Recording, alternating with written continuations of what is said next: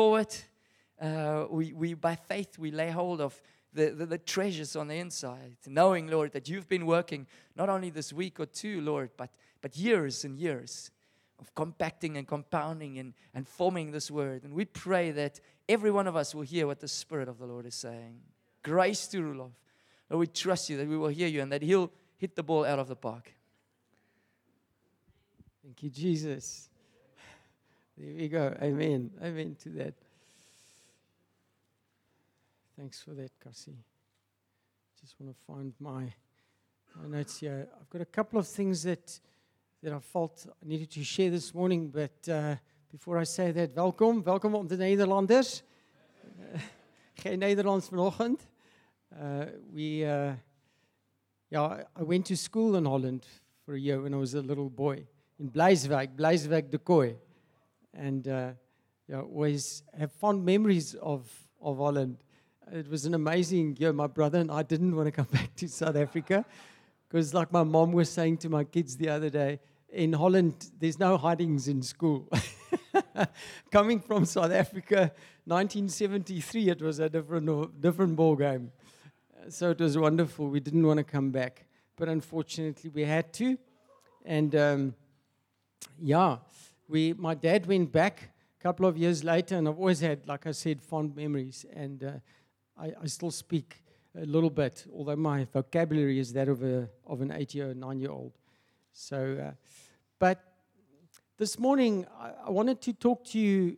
What I felt God speak to me about was us as a body listening. So I've called it, I've given it a title. I never have a title. Listen. How does the body hear? How, how does the body listen? How does the body hear? And I believe that God wants to do something in us as a people, as individuals, and as a collective. And He wants to increase the way that we are listening the way we're receiving and interpreting. In other words, how we express what we are hearing. And there's this wonderful text which we're going to be looking at.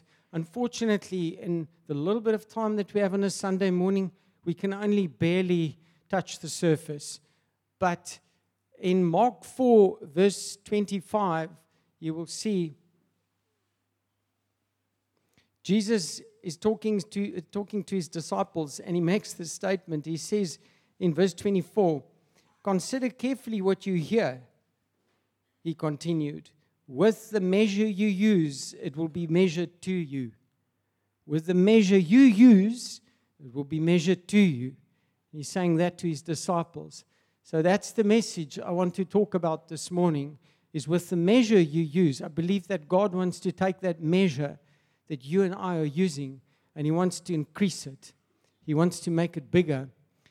Somebody said to me recently that they were looking for the year to produce fruit. They were thinking about the way we produce fruit. And this is it. The key to producing fruit is to increase the measure that you use because that's what's going to get measured to you. And we want that to increase. But in, in order to do that, I want to show you how things are interlinked.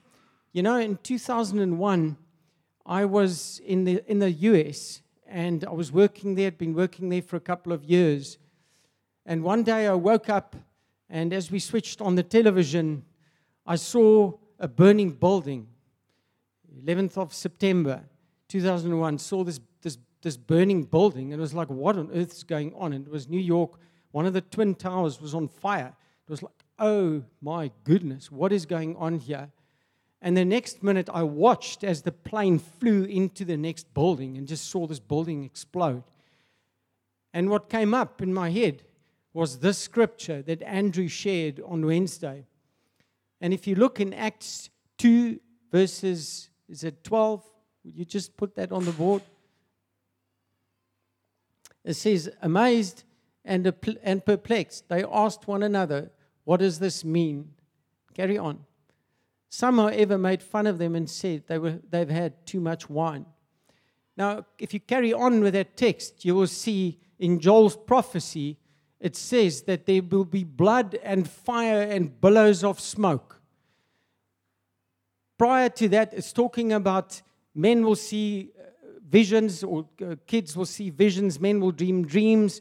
the older, the young people, they will be prophesying, prophetic words. That's what we love to focus on. But then the next verse says there will be blood. There will be signs in the heavens above, and there will be blood and fire and billows of smoke. And I saw those twin towers burning, and I was thinking about Joel's prophecy. And I said to myself, This is that. So I said to myself, This is that. It's some kind of judgment. I don't understand it. I was perplexed. I don't know why this has happened. Now, in hindsight, I think if I think of the pride of the United States, if I think of the pride of America, it's the financial power, it's, it's mam- that mammonic power that they were so prideful of. And then you see one nation coming against another. And I was thinking of the text that says, O Assyria, rod of God's anger. When the Assyrians were being raised up, an evil pagan nation, but to be a rod of God's anger. I was thinking of a Habakkuk's conversation with God when he said, Don't worry, Habakkuk, these people of mine are not listening to me, but don't worry, I'm going to send the Babylonians, the Chaldeans. And Habakkuk is horrified. The Chaldeans, they're like the worst people on the planet, these evil, violent people.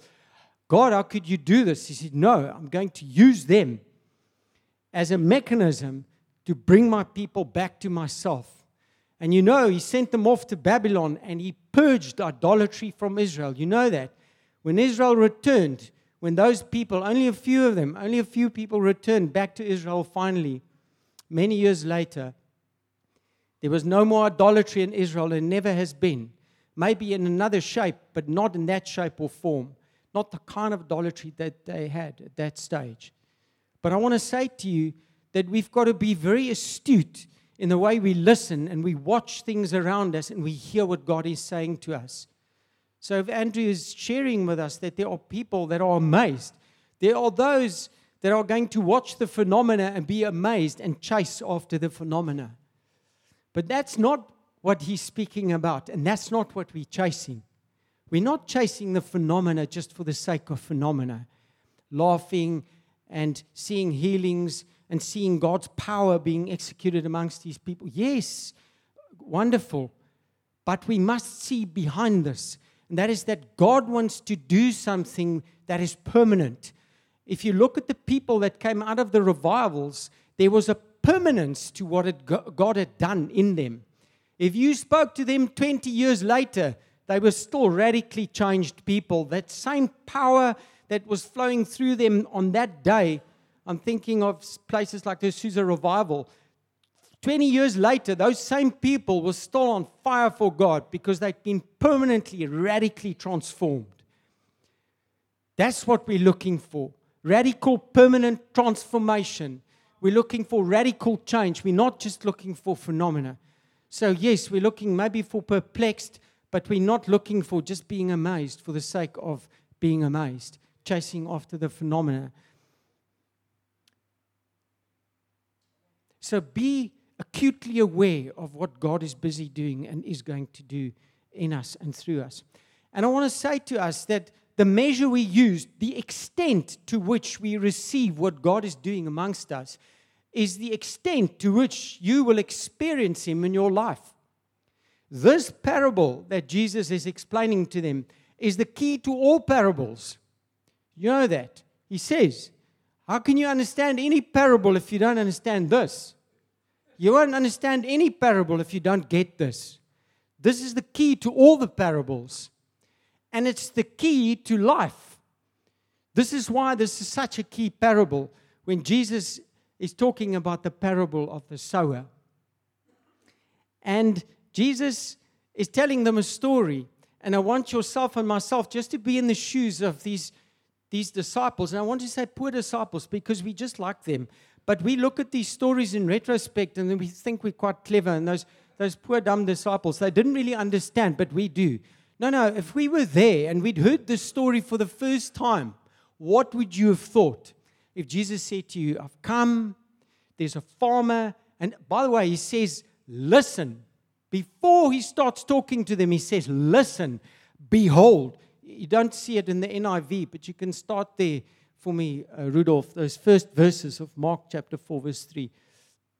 He says, Listen, behold. He asks them to take a, be acutely aware of what he's going to say next. And then he tells the story. And you and I, let's just for a moment be in that same position. We're listening to Jesus, and he says, There's a farmer, and he comes along and he's sowing seed. And you and I would have thought, yo, but this farmer is not doing a good job because he's casting his seed and he's tossing some next to the road and some is falling on ground where you see rocks sticking out and it's just falling amongst the rocks. And then there's an area where it's like full of thorns and thistles, and there's some seed getting tossed into the thorns and thistles. You would think this farmer has got no idea what he's doing. I mean, surely you should go for the soil that's, uh, that looks like at least it can receive some seed. And then he casts some, some seed into the soil where it looks like the soil can, be, can receive some seed. And then Jesus stops and he says, He who has ears to hear, let him hear. What would you have thought? I would have thought, yo, this farmer's got no idea what he's doing. He's throwing seed all over the place. But that, what's that got to do with me? And then Jesus starts explaining to them there's a key to understanding any parable, any story, any communication to you. Any communication to what he calls the in group. He says there are people that are in on the inside and there are those on the outside. And the people on the inside, and I'm hoping that's most of us, I'm hoping it's all of us, but it's at least most of us, are on the inside but you still need Jesus himself, the key to unlock the meaning. So they have Jesus, but they still don't quite understand what it's saying to them. And then he proceeds to explain himself to them. And it says, when he, when he was in private with his, with his people, with his disciples, not only the 12, with, with all the people that actually were interested in what he had to say, he would explain to them what he'd been saying in the parables, and they start receiving it, they start understanding what he's saying. And then he tells them, He who has ears to hear, let him hear. But you'll notice at the end of the explanation, he actually comes back to that statement. Once again, in verse 24 and verse 25, he says to them, If you have ears to hear, you need to hear. Let him who has ears, let him hear. So Jesus is right at the beginning already casting a shadow forward to say, I need you to listen. And I want to ask yourself and myself this morning are we listening? Are we listening? And if we are listening, what are we hearing? What are we hearing God say to us? What is the measure that we are using to hear? And we're going to look at it in a little bit more detail. But Jesus separates basically three groups. In, in the parable, it's four groups, but basically, there, there are three groups. He says that they're those that don't have ears. He who has ears. So they're people that don't have ears. They're just on the outside, they don't hear anything. You're on the outside, you don't have Jesus, you're not hearing anything. You can have no spiritual insight if you don't have Jesus. That's what he's saying to them. You understand, you want to understand the things of God, you need me. You need Jesus, not Rudolph, Jesus. You need Jesus to understand, to have spiritual insight, to be able to see what God is doing in the church, in the body, and in your own life. If you don't have Him, you've got nothing. That's the first statement. So there are those people and you know, early in John, just before he talks to Nicodemus, there were these people that were amazed at what he was doing because Jesus is healing people, he's driving out demons. He must have been an, an, a spectacular individual. I mean, I would have wanted to go to where he was talking to people to see what he was busy doing. But Jesus says he did not entrust himself to people, to men, because he knew what was in man's heart. And there was a man called Nicodemus. Nicodemus is one of them. He changes, and you see this later in his life. He, he, something happens to him when he engages with Jesus, but at that point, he's chasing the phenomena. He's perplexed. He wants to know what's going on here, and he actually goes to talk to him. So there are those that have no ears, that don't hear. Then there are other people that do have ears, but don't really listen. So he who has ears to hear, let him hear. So it's possible to have ears, but not hearing. So you can be sitting in church, you can be, can be listening to preachers every day, you can be hearing God's word, but nothing pierces, nothing penetrates, and nothing ever gets received, held on to, and executed. If I had to ask you what God is busy with amongst ourselves, what would, you, what would your answer be? You know, we've been talking about the body, we've been thinking about the body and how the body functions as a unit.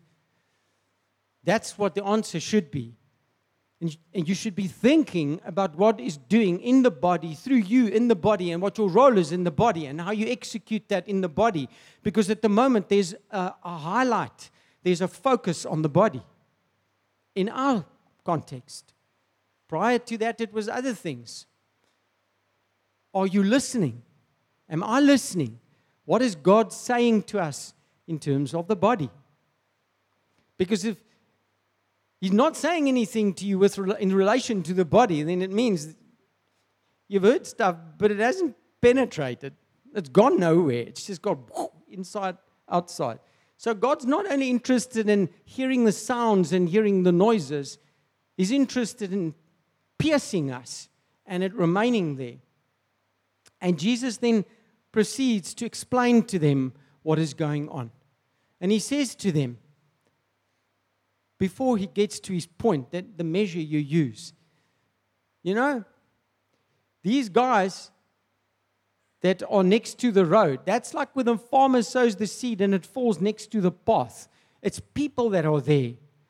And it's people that, that actually they hardly ever hear. They, they hardly hear. It's just like the seed is just completely lost on them. The devil just comes and he just, he just removes it. And I'm thinking of a preacher, a famous preacher that was preaching, and there was a person, he was preaching on the Holy Spirit. Not a, a, a very uh, a topical preach in a, in a traditional context, maybe, but he was preaching on the, on the Holy Spirit in a, a lively Pentecostal church and as he left the hall, as he was greeting people on the way out, there was a guy there who was the dean of a theological seminary. So he's a really learned person. He's a dean of a theological seminary. He's, uh, he's, uh, he's a guy that, you know, spiritually should be really up there. And he shakes the pastor's hand and he says to him, I had no idea what you were talking about. I gave him this encouraging feedback. He said, Well, okay, you know, he says, You get these encouraging people and greeted him. He left. He says, The next day he's sitting in his office and the tea lady comes dancing into his office. And she says, Oh, Pastor, what a wonderful sermon. What an incredible sermon. The tea lady gets it. The dean of the theological seminary, it's completely lost in him. You see, Satan will come and remove the seed we're not listening with ears to hear. And we're going to look in a moment at why this happens. Then there's a group of people which primarily uh, I want to think about this morning because I, I believe that this is what God is saying to us. He wants to increase our measuring cups. That what that what we use to bake a cake with. You, know, you can bake a cake and you can have these measuring cups and you can have this teeny weeny little thing. You know, those little the small ones that you use for the baking powder like the 2.5 mil. You can use that for your baking powder because you don't need a lot of it or your vanilla essence. You know, just this, like my daughter was pouring the bottle of vanilla essence into her baking the other day. I was like, maybe not. Should be using that, the, the small one, you know, not a lot of vanilla essence because like really potent. She wanted to get that potency in there. But God wants us to use big measuring cups that we come to Him with and we say, God, fill it up. And He says, if you bring it that way, I will fill it up. The measure that you bring, I will fill. And the bigger it gets, the more I'll fill it up. As a matter of fact, He says, to those who have will be given more. So the more you receive, the more you come to Him and say, Jesus, I need you to give me more, I want more understanding. I want more execution. The more you do that, the more He will give to you. I love that parable. It's, it's a, an acted parable where Jesus is increasing the bread and the fish. You know that story. He doesn't stand in advance and says, Abracadabra, please increase bread, and then hands it out. As he's breaking the bread, as he's breaking it, it just never stops. It keeps increasing. It just appears out of nowhere as he's breaking the bread. As you are using what God has given you, He will give you more. He won't increase it in advance. God, just increase my ability to do this or to do, increase my faith. Oh dear, if you pray that, you can know that pressure will come. And if you face the pressure, then you must know you prayed for this. Listen, I once prayed for suffering. Don't ever do that. I went through a time for seven years. I was like, I prayed for this. I mustn't complain, but yo, this is not pleasant. I'm not praying for that again. I did grow a lot. God taught me a lot during that season, but I'm not praying for that again. It's like I'd rather not suffer. But God, give us the grace that when we do, that we can maintain it. You know, uh, I'm uh, limping a little bit because I had a hip operation. I had hip replacement. That's why I'm on this crutch. And uh, my hip was busy seizing up completely. When I finally got to the point where I wasn't able to function anymore, it really was seizing up quite badly. I was limping. My son was commenting on it. Then I knew, okay, it is not time for me. I'd known about this for years. I knew it was time to go. But I couldn't find a surgeon to do a particular operation on me. I sent my stuff to Europe, to Belgium. Some international surgeon responded to my email. I mean, where do you get that? It's like the, one of the top five in the world. And he responds to my email, just little me within like a day. And I sent him my x-rays and he reviewed my x-rays and he sent me a he sent me an opinion. So when I got the opinion from the best guy in the world, one of the best at least, and knowing that he'd operated many athletes, I knew that I was on the right track. What are you hearing? What are you hearing? There was a whisper in my ear that I shouldn't just jump on the advice that I'd been given locally.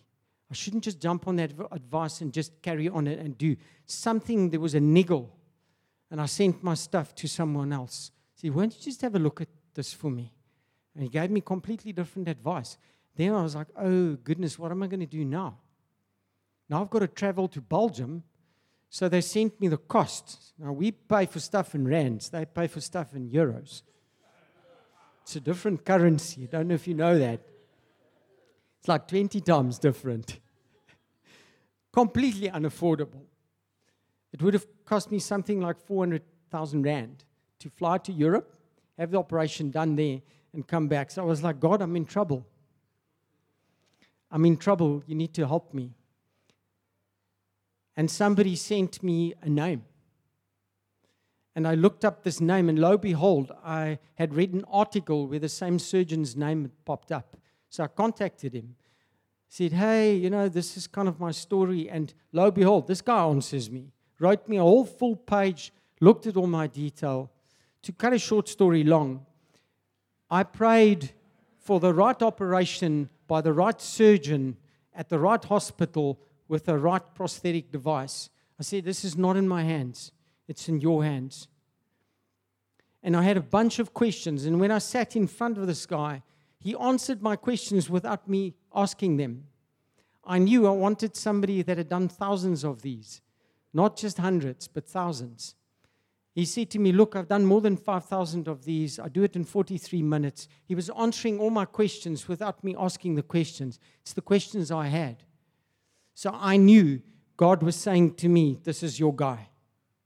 He's a sports person. He was the ex Springbok hockey captain. I knew I was with the right person.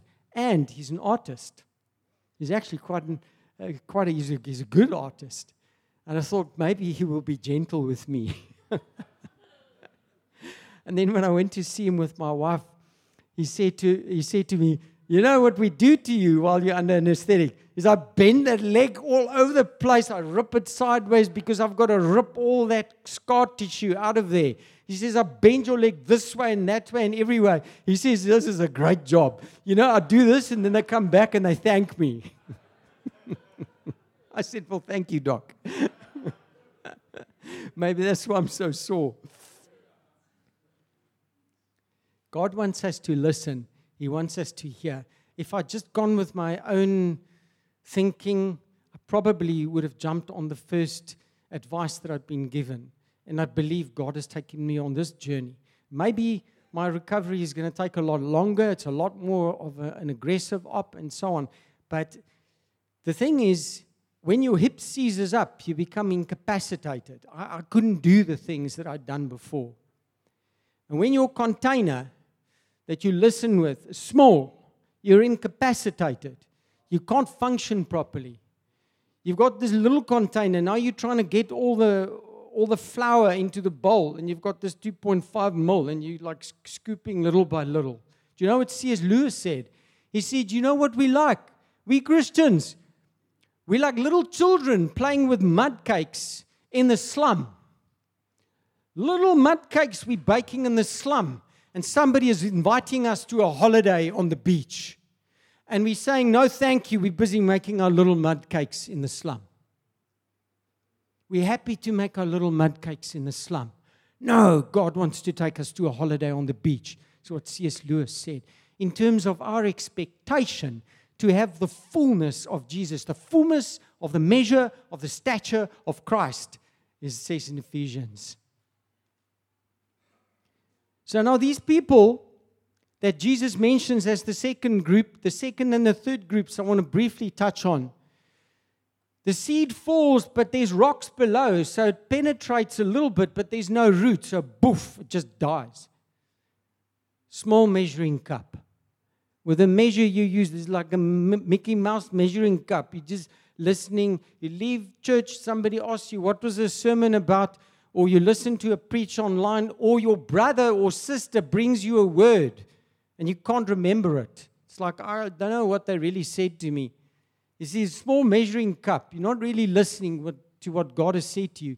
Listen, years ago, if I hadn't listened to a lady tapping me on the shoulder saying to me, I feel like God is saying to you, do not fear. And that scripture in Psalm 112 jumped at me and said to me, He will have no fear of bad news. His heart is steadfast, trusting in the Lord. I wouldn't have been so confident as I am, am today regarding my hip because I got this terrible news. I thought my running days were over, my active days were over.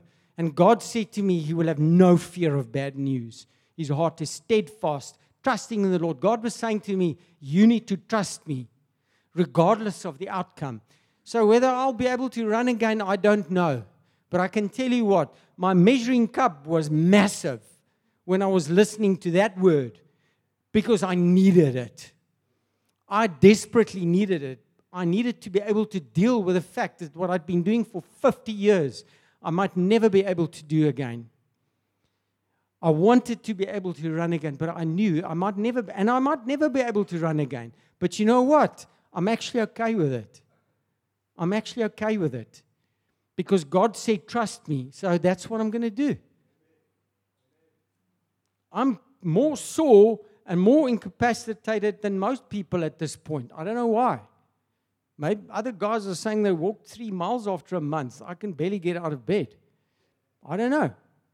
Maybe my surgeon just beat me up a little bit more. But I trust the outcome will be the outcome that God has ordained for me. I want that to be the same for you. I want your measuring cup to be massive when the words come to you. So I want to ask you those rocks that the seed was falling on. What are those rocks? And I want to mention a couple to you. I can't carry on too long. Have I gone too long? Have I got a couple of minutes? I want to share some things with you. Unteachability. Talk about unteachability. You know, these people that, that, that just know everything. I don't know anybody like that. Do you? I've never been like that. Have you? Some people are, and some of us, and most of us at some point have been unteachable, where you just camp on what you believe and you're just not open to any input. Let me tell you, unteachability, it will destroy the root. It's a rock, it's in the way. So if you are unteachable or you're never changing your mind with regards to your theology, your view of God, your view of life, the way you execute. I remember I preached a, a really uh, inappropriate preach in, an, in, in, a, in a setting. And uh, my, my fellow elders challenged me and said it was a great preach, but it was a completely in, inappropriate setting to preach it. And I said, I disagree. of course. I went home and I felt God speak to me. So I sent a message. I said, I've changed my mind. You see, teachability is being able to change your mind. I said, I changed my mind. I'm sorry. I could have done a better job of using a different preach in, a, in that particular context. There was nothing wrong with the preach per se, but it, un, it did not unlock what it should have unlocked. It's my biggest fear standing in front of you today. It must unlock something in us. I said, God, if it only unlocks something in me, then it would have been worth it. Because I'm telling you, I was blessed looking at this and thinking about what are the rocks in my life. Here's another one individualism. It's a big one we face in church. The iPhone, iPod, iPad, generation. it's me, myself, and I. It's about me. But God is about the collective. Jesus is talking to, to his disciples. He doesn't even send them out one by one, he sends them out two by two. It, Jesus is working with a collective. He says that those are on the outside and then there are those on the inside. He works with us as a group of people. This is where the body comes into play. The body functions, functions as a unit. If that lady hadn't given me that word that morning, if I hadn't been at church that morning, what do you think would have happened? I would never have received that word. I would have never put the word and the text together. And for six years, I wouldn't have had something to hold on to. Let me tell you, that's quite significant to me. The anointing is mostly where people are together. Jesus said, Where two or three gather in my name. Didn't say where you get to get you're alone there. That too. But the collective, we tend to disregard the collective. So individualism is a massive danger to us as a body growing in Jesus, hearing from Him, appreciating what He's doing. And often the anointing is in the meeting. We, as elders, we got together.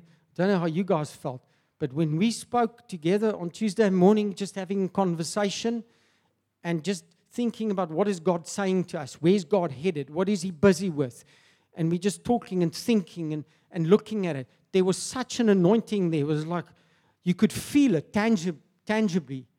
I felt it. I was like, no, God is here. This is what God is busy with. But he, he, I didn't feel that way when I was on my own.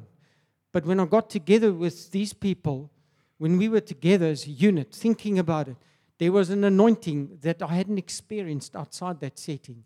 God operates where we are together as a body. So let me put it to you this way the head and the body is a unit. They, they, are together, they're a unit. So I'm committed to my wife, but I'm not committed to my wife's head. I'm committed to my wife as a whole. And we heard the scripture quoted this morning. And it continues to say, and he is the head of the body, the church. He's the beginning and the firstborn from among the dead. So that in everything he might have the supremacy. So if your commitment to your own personal relationship with Christ is not the same as the commitment to the body, then you, are only committing to the head. You're not committing to the whole body. And the body is a unit. That really is individualism. It's my relationship with Jesus, and it has to flow into the body. You, you cannot separate the two. It's quite critical that we see this, and sometimes sometimes it's just a little bit of a revelation, but I believe that that is a, that is a rock. How about judgmentalism or criticism, skepticism? So if you face phenomena in the church, and we are going to face it, you know, people flopping around, do you know what I do? I ignore them. If I'm not experiencing, I'm just ignoring. It's like whatever. That's got nothing to do with me. You know, when Peter was complaining to Jesus, Jesus said, well, What's that got to do with you, what I do with him? Talking about John. Peter, uh, Jesus says to Peter, you, I'm dealing with you, Peter. Just forget about him. Just listen to what I'm saying to you. Forget about what Jesus is doing with those people. You engage with Jesus and allow him to do in you what he's going to be wanting to do in you. Have a big cup, big measuring cup so that Jesus can fill it up, that you can execute it. If you feel something for someone else, take the word to them, take a person along, share it. Encourage one another daily, as long as it is today, so, so that none of you will be hardened by sin's deceitfulness, the Bible says. Bring that word, take that word. This lady that shared her word with me was petrified of sharing the word. I was like so excited to just get a word from someone. It's like, please, I needed the encouragement, but nobody knew. I knew. She didn't know. But I was so encouraged. I'm so grateful that she had the guts to tap me on the shoulder and say, hey, listen, I think I'm feeling something. I was like, yes, please. Do you feel something for somebody? Share it with him. You never know what it's going to unlock in that person. And there's a host of other things. And as you're sitting here this morning, I believe that God is awakening some things in you, maybe that's a rock that's getting in the way of God speaking to you. How about busyness? Busyness, we're so busy. How about digital overload? I was teasing my wife yesterday. I said, You've got digital overload. Have you noticed in the morning when you switch on your emails, if you work on a computer, if you start working on your emails, your electronic media, Teams messages, you never get back to what you wanted to do prior to that. Because by the end of the day, you would have been busy all day with people. They need this, and then they need that, and then this one says this, and then it just doesn't stop. Digital overload. We've got to get rid of some digital overload. We've got to be paying attention to what Jesus is saying to us. So, what are the things that we do need to do? We need to make space for Jesus to be able to speak to us, to have a big measuring cup somewhere.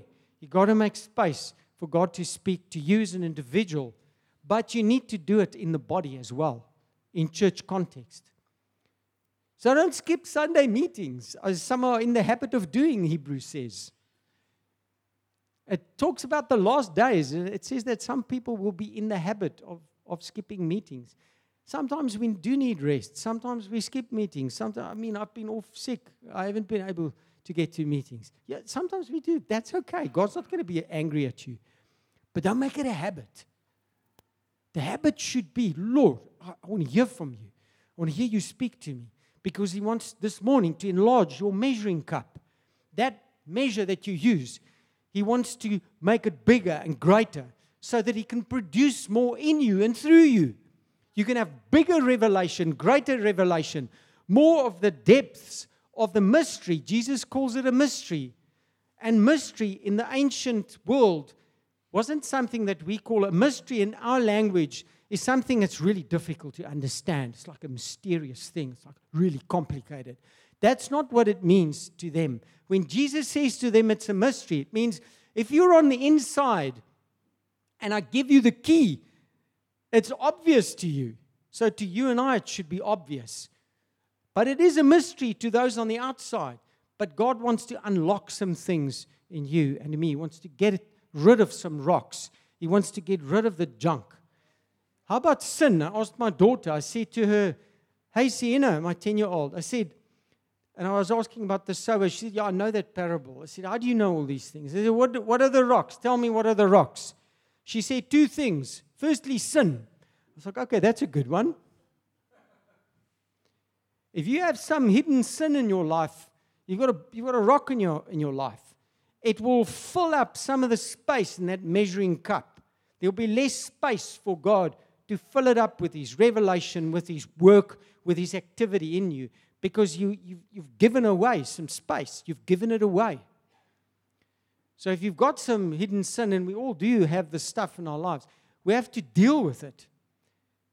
And you know, John Piper said something that I thought was, was really significant. You want to get rid of sin. You can't tell somebody, just here's the list, just get rid of the sin. Maybe in some respects you can. Because if you notice how the Bible talks about self control, if you don't have self control, the Bible says, do you know what it says? How to get rid of self control? Do you know what it says? It says, be self controlled. Okay. It's not complicated, it just says, be self controlled. So you take a hold of it, and you, if you lose control, then you try again. You say, okay, I'm going to be self controlled. Just says, be self controlled. You've got to teach people to be self controlled. So maybe in some sense it's that easy to just be self. You take that sin by the scruff of the neck and you chop its head off and just deal with it. I'm sick of this. I'm not going to do this anymore. I'm dealing with it. Jesus, I ask your, your power and your grace and your strength to deal with it, and I move on. But, and this I believe is a great key, the more joy and pleasure you can extract from God and being with God, the less you will sin. And that for me was a very significant revelation. This whole thing about the mud cakes is extracting supreme joy from God, being able to be in a space with God that is so filled with joy and with passion and experience and fulfillment that these other things just disappear. If you're committed to someone, you will be wanting to spend time with that person. And the more you spend time with that person, the more you get to know that person. And the less you will be doing what displeases that person. But the more you drift away from a person, the less you will know what, this, what pleases this person, the more you will be doing things that displeases the person. So it's actually not complicated. We got to find find and fight for joy in Christ. And it's in Jesus, through Jesus, back to Jesus, by the power of the Spirit. And that's what honors God. So we fight sin in that way. We fight for our joy in God, experience of joy in God. And then these other things, we, we stop wanting to do them because we want to be with God, with Jesus. We want to experience Him. So that's how we get, get rid of it sometimes just through pure discipline. And the third way is by using the body. We use the body. We must use the body. We call it accountability. But man, if you bust yourself, if you live in the light, you get rid of something quite quickly. Sorry, I've got to stand up a little bit.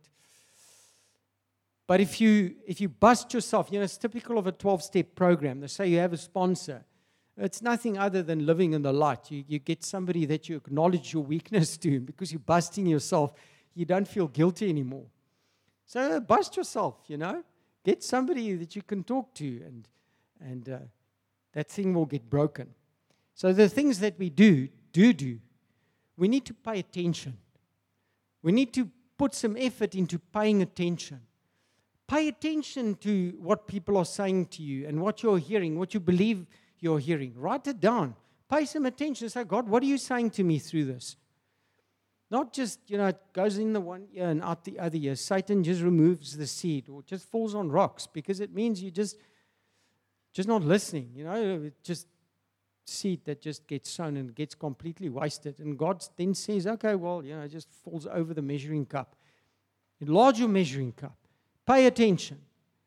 And then, if you do get something, apply it. Ask yourself what it means to you. What does it mean to you? Sometimes it means nothing. You put it on the shelf.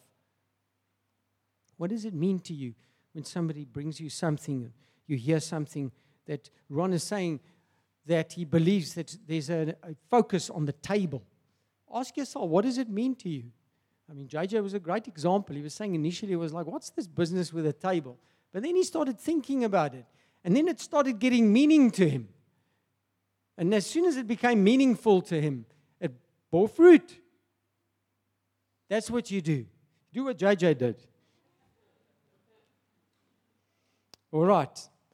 I'm going to I'm going to close it there because we can carry on. But I believe that Jesus this morning has has maybe highlighted some things maybe to you, things that are in the way. Maybe we haven't mentioned them. We don't have an exhaustive list, but maybe you mentioned some things that that keep you busy. Maybe you're watching too much TV, occupies your mind. Maybe you're watching too many YouTube videos, or spend too much time on WhatsApp and social media and Facebook or whatever it may be.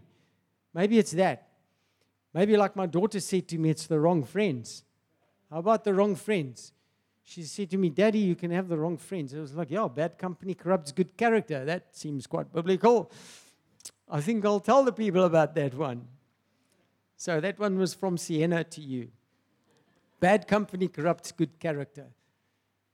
Maybe, maybe you need to have more friends that are constructively building into you so that you can be encouraged and you can fight some things in life and there can be more fruit. But maybe God highlighted some things to you this morning. So if we can just close our eyes, I just want to I just want to pray with you. Is that okay, Sean? Can I pray for people? Just want to pray for us as a, as a people this morning. And uh, I just want to see, uh, firstly, if, if there are people that are on the outside, I mean, if you've never accepted Jesus as the, as the key to life, you know, Jesus died on a cross and he died for your sin and he died for my sin. He dealt with sin with finality on the cross because he took the punishment that you and I should have taken. And that visible manifestation, that physical drama and, and turmoil that he went through, that physicality of the crucifixion, is just a picture of what was happening in the spiritual realm. Just a picture of what should have been happening to you and me as we, as we were meant to be condemned by God. Now, either you get condemned or Jesus gets condemned. Somebody's going to pay the price. And you and I, we all fall short. We all fall short in many ways. So if there's anybody here today that has never really acknowledged that you've got shortcomings, that you don't have a relationship with God, and that Jesus died on the cross for you, and you would like to accept Him as your Lord and Savior, because you, have got no access to this, got no access to spiritual insight outside of Jesus. If there's anybody like that, I would love to just pray with you and for you. If there's anybody like that, I trust that there's no one like that, but, but you never know. You know, some people come to church for 20, 30 years and they, they don't know the Lord. And then one day, God reveals himself. So it's, it's possible. You could be preaching up front and be unsaved. That's happened. Is there anybody like that this morning? If there's anybody like that and you didn't want to put up your hand, please come talk to me afterwards or come talk to Sean or to Cassie. Anybody, talk, just talk to anybody. Just mention to someone, hey man, I wanted to give my life this morning, but I, I didn't want to come to the front or I didn't want to put up my hand. But then there, there's an, another group here, and that's what I believe God is saying to us as a people this morning, is that we, we as a body, as a, as a group of people, those that are returning to Holland, to their contexts, that we as a body here, in our context, God wants to increase what He's doing in our lives. And He can't do it if we, if we don't come to Him with big measuring cups. He says, with the measure you use, it will be measured to you. And maybe there's some rocks and some thorns and thistles in your life. And if God has shown you anything this morning, and let me tell you, we all have something.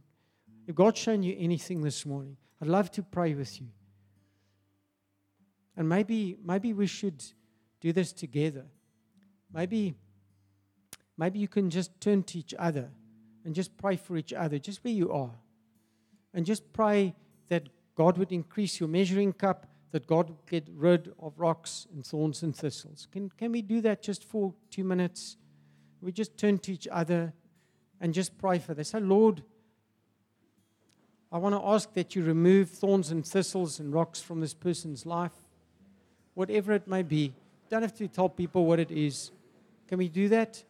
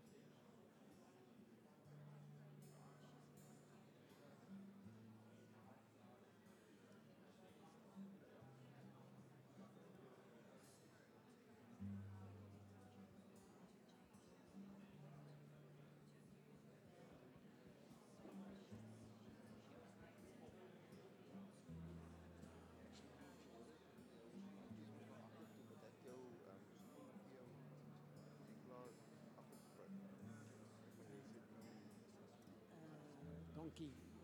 Donkey. Ja, iemand agter die vat. Donkey. Donkey.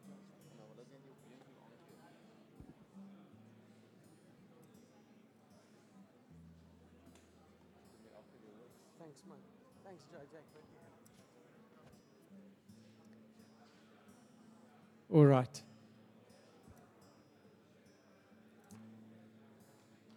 Thank you, Jesus.